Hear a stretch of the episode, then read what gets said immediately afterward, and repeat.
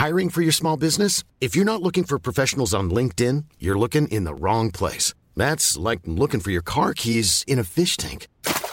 LinkedIn helps you hire professionals you can't find anywhere else, even those who aren't actively searching for a new job but might be open to the perfect role. In a given month, over 70% of LinkedIn users don't even visit other leading job sites. So start looking in the right place. With LinkedIn, you can hire professionals like a professional. Post your free job on linkedin.com slash people today.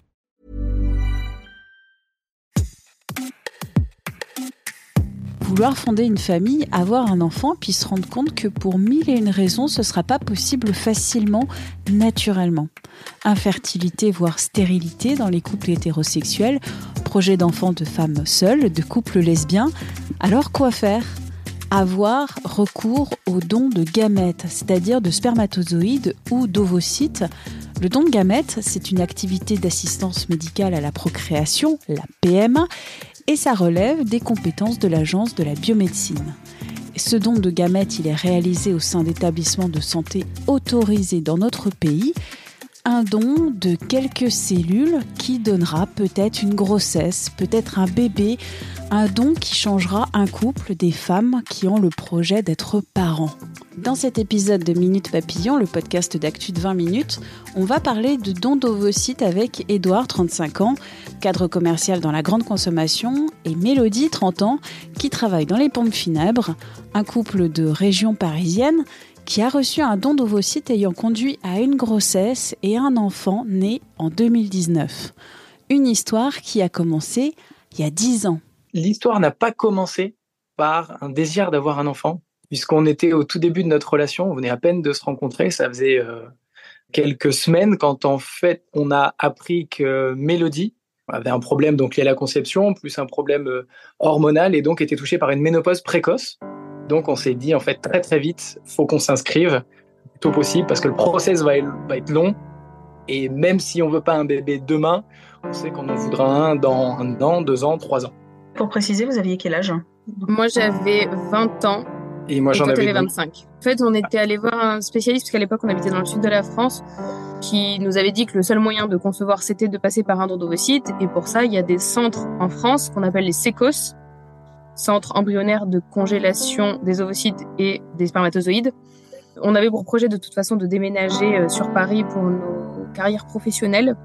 Et on est arrivé à Paris en 2016 et j'avais 24 euh, ans dans quel état d'esprit vous étiez? Parce que vous, vous avez commencé en fait les démarches directement avec un don d'ovocytes. Vous n'avez pas commencé à faire des chiffres ou de la stimulation ou de l'insémination euh, artificielle. Vous avez directement commencé par euh, le don d'ovocytes. On a déjà de la chance de l'avoir su très tôt.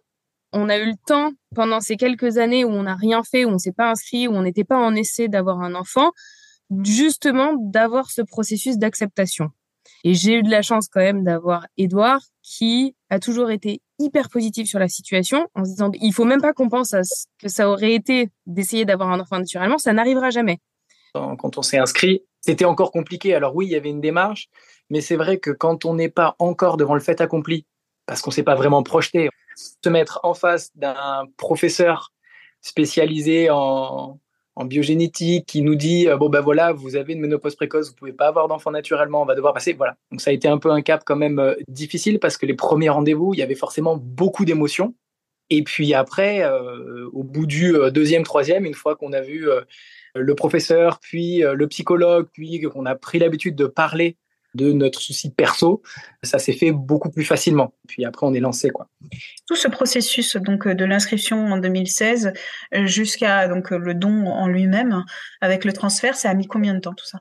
L'inscription au SECOS a été en octobre 2016 et la première insémination a été au mois de mai 2018. Donc on a eu quand même de la chance, ça a été assez rapide. L'une des caractéristiques en France, c'est que les dons d'ovocytes sont rares parce que c'est une procédure qui est invasive sur les femmes qui donnent. Il faut tout un protocole de stimulation, euh, notamment par des piqûres pour faire gonfler les ovaires et multiplier les ovocytes dans ces ovaires, et ensuite extraire ces ovaires, donc euh, par une petite opération qui est soit avec une anesthésie locale, soit un endormissement euh, général et on recueille donc ces ovocytes. Il manque aujourd'hui en France des ovocytes qui sont sous la gestion de l'agence de biomédecine. Et un d'ailleurs des challenges de cette agence de biomédecine, c'est d'avoir aussi une diversité des phénotypes, que ce soit des personnes caucasiennes, mais que ce soit des personnes africaines ou afrodescendantes ou, ou des personnes asiatiques.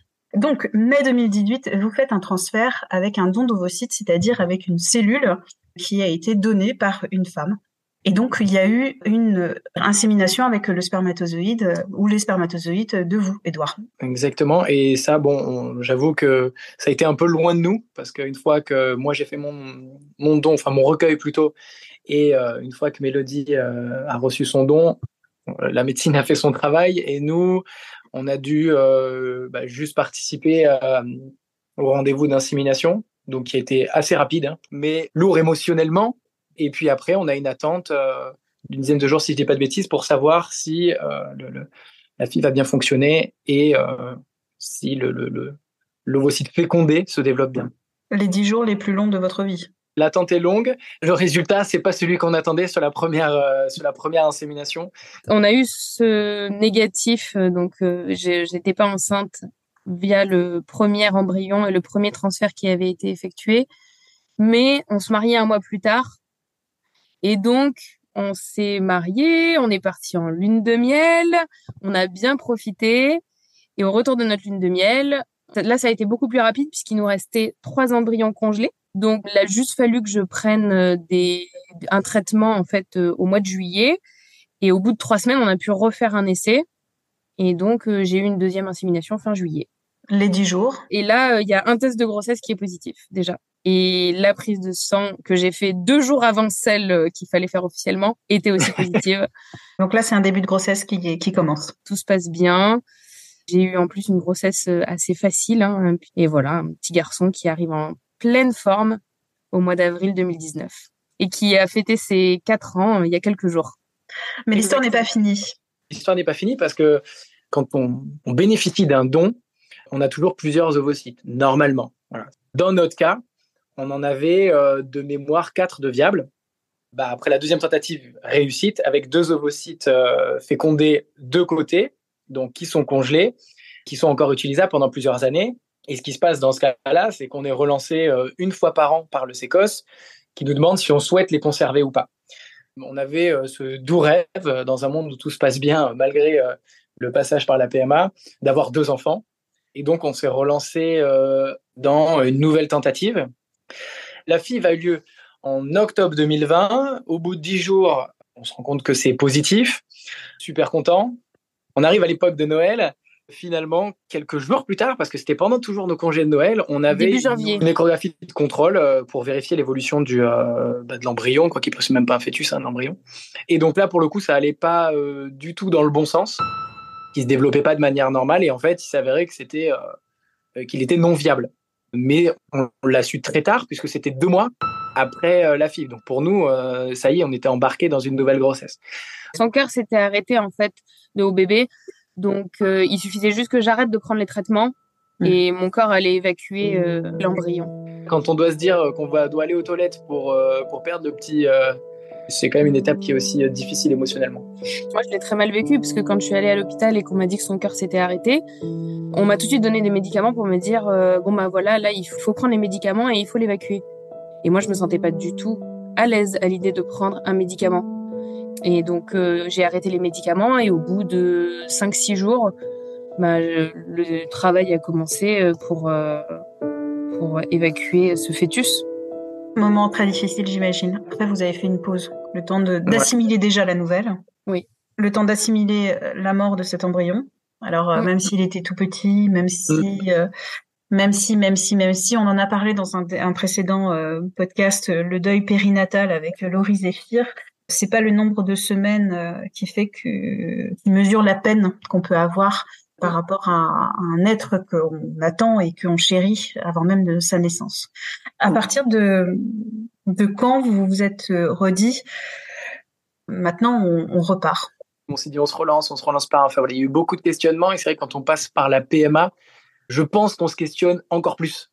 Pendant un moment, euh, ça a été non parce que c'était beaucoup trop dur émotionnellement pour Mélodie de se relancer et en plus S'agissant du dernier embryon, on mm. sait qu'après ça, c'est mort. Il faut se relancer dans tout le programme. Et puis là, c'est deux à trois ans d'attente. Après, on a réouvert le truc et on s'est dit, bon, est-ce qu'on ne est qu'on retenterait pas parce qu'on aura toujours sur la conscience cet embryon qui bénéficie exactement du même patrimoine génétique que notre premier enfant. Et donc, on s'est relancé, on s'est reposé les questions. Et puis après, on s'est dit que déjà, gérer un enfant, c'était un beau boulot. Et puis là, dernièrement, on a pris la décision qui n'est pas encore à 100% assumée d'arrêter et de donner le dernier embryon qu'on avait de, de déjà fécondé pour faire profiter euh, une famille dont le futur papa et maman étaient concernés par un problème de fécondité et donc avaient besoin carrément d'un d'un ovocyte fécondé. Donc voilà un peu où on en est. Ça ne veut pas dire que ça ne va pas changer, mais en tout cas, c'est le statut à date. Pour revenir sur euh, ce parcours avec un œil euh, en prenant un peu de distance, qu'est-ce qui a été le plus difficile et qu'est-ce qui a été le plus facile euh, pendant ce parcours pour vous? Hum. Le plus facile pour moi, ça a été la, la, grossesse. Et les délais ont quand même été assez courts pour nous. On a vraiment eu de la chance. On a attendu seulement un an et demi. Après, les moments plus difficiles, je dirais que c'était un, la confrontation avec le milieu médical au moment où on a mm. voulu se lancer. C'est des fois un petit peu dur de confronter nos émotions à, un discours euh, d'hôpital, quoi. Donc ça, ça a été une étape un petit peu dure. On était dans les premiers à vouloir un enfant dans notre groupe d'amis aussi. Donc on avait personne autour de nous qui avait été confronté soit à des difficultés pour avoir des enfants, soit à l'envie d'être parent, personne ne comprenait euh, ce qu'on vivait. Est-ce que vous avez fait appel à des groupes de parole? Parce que l'infertilité concerne un couple sur euh, cinq qui est en âge de procréer. Il y a des, groupes, des collectifs, des associations, des groupes de parole. Ou est-ce que vous n'aviez pas cette information et donc c'est pour ça que vous vous êtes senti peut-être seul En effet, je me suis rapprochée d'une association sur Facebook où j'ai pu discuter avec des personnes qui étaient confrontées à la même chose que moi, aux mêmes euh, échecs, joies, et c'est toujours euh, un peu plus agréable. Et surtout, il y a quand même cette question de la génétique. Pendant des années, je me suis dit bon, je pourrais pas avoir d'enfant. Si jamais j'ai un enfant, bah, il aura pas mes gènes, il aura pas les gènes de mes parents. Je pense que ce qui me faisait le plus de mal, c'est qu'il n'ait pas les gènes de mes parents. Et aujourd'hui, quand vous le regardez, alors même s'il n'a pas forcément euh, le même nez que votre papa ou les mêmes yeux que votre maman, c'est votre fils à part entière, vous l'avez porté. Déjà, détrompez-vous parce que tout le monde dit qu'il ressemble plus à Mélodie qu'à moi. Euh, et même euh, qu'il ressemble à sa famille. Mais c'est vrai qu'après, on dépasse un peu ce truc-là. C'est plus une peur euh, avant de mm. se lancer. Au final, quand on a le bébé en face de soi, on n'est pas en train de le tourner dans tous les sens pour savoir s'il nous ressemble ou s'il nous ressemble pas. On a assez vite passé, passé où tu sais pas, Mélodie, ce que tu en penses, parce que c'est perso, hein, c'est ton, ton point de vue. Mais... À partir du moment où j'ai été enceinte, toutes ces questions, elles se sont envolées. Et je pense que c'est ce que toutes les femmes qui font appel à la PMA et qui doivent euh, être confrontées à un don d'ovocyte ou un don de sperme d'ailleurs pour les hommes. Hein. À partir du moment où on est enceinte, il y a même plus de questions à se poser, c'est notre enfant. Il y a plein de choses qui se construisent en dehors des gènes et euh, de la génétique, c'est sûr. Mais mm. c'est qu'on regarde, on regarde même plus ça. Euh, enfin, puis il est tellement beau de toute façon qu'on n'a pas besoin de savoir à qui il ressemble. Hein. Il ressemble à lui et c'est très bien.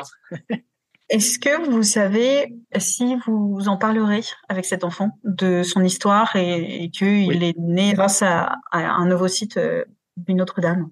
Alors oui, et dans notre idée des choses, euh, c'est presque même un devoir de lui expliquer les conditions de son arrivée sur Terre, qui peuvent être euh, différentes, mais pas pour autant bizarres. Quoi. Voilà, c'est juste une autre manière de faire, parce que on n'a pas été aussi euh, chanceux de manière naturelle, mais c'est pas pour autant une mauvaise manière, quoi. Est-ce que vous aviez quelque chose à dire à cette femme qui a donné euh, des ovocytes, qui aujourd'hui a permis d'avoir euh, votre enfant? Qu'est-ce que vous diriez à cette femme que vous ne connaîtrez sûrement jamais? Mais qu'est-ce qu'on peut lui dire à part merci et qu'elle a fait le plus beau cadeau qu'elle pouvait faire à quelqu'un? Et c'est créer la vie. Elle nous a permis euh, de devenir ce qu'on n'aurait jamais pu être, des parents. Mais même Edouard, euh, euh, on a trouvé ça normal qu'il fasse un don de spermatozoïdes, par exemple, parce que c'est c'est faire aussi un cadeau de la même manière que cette personne l'a fait pour nous. Avant d'être ménopausée, je savais même pas que ça existait, le don de spermatozoïdes et le don d'ovocytes. Ça nous a permis de, de nous sensibiliser, de sensibiliser aussi notre entourage à ça. Et c'est aussi pour ça qu'on participe à ce, podcast aujourd'hui et qu'on a déjà fait d'autres interventions euh, la première barrière euh, du don, c'est la méconnaissance en fait. C'est même pas le fait d'accepter ou pas. C'est qu'on se rend compte qu'autour de nous, personne n'est sensibilisé à ça. Donc rien que d'ouvrir un peu la parole en partageant notre expérience personnelle, bah, ça peut peut-être convaincre une, deux, trois, quatre personnes. Et une, deux, trois, quatre personnes, c'est déjà beaucoup. Quand on voit le nombre de donneuses euh, sur, euh, sur une année, je crois que c'était moins de 1000 sur l'année 2022, c'est rien du tout. Hein. donc, euh, allez-y. Rappelons avant de terminer ce podcast que comme tous les autres dons d'éléments et produits du corps humain, le don de spermatozoïdes et d'ovocytes est en France un acte de solidarité, régi par la loi de bioéthique, soumis à l'anonymat, la gratuité et le consentement. Si vous êtes confronté à un problème d'infertilité, rapprochez-vous tout d'abord de votre médecin gynécologue. Ensuite, vous pouvez trouver toutes les adresses des centres d'études et de conservation des œufs et du sperme humain, les SECOS, sur le site internet secos.org, cecos.org. Enfin, tous nos articles sur la PMA, le don de gamètes, rendez-vous sur 20minutes.fr. Merci d'avoir écouté cet épisode de Minute Papillon, un podcast d'Anne-Laetitia Béraud pour 20 minutes. S'il vous a plu, n'hésitez pas à en parler autour de vous le partager sur les réseaux sociaux. Abonnez-vous gratuitement à ce podcast Minute Papillon sur votre plateforme ou appli d'écoute préférée, comme Apple Podcast, Spotify, Podcast Addict. À très vite et d'ici là, bonne écoute des podcasts de 20 minutes comme L'été dans vos oreilles.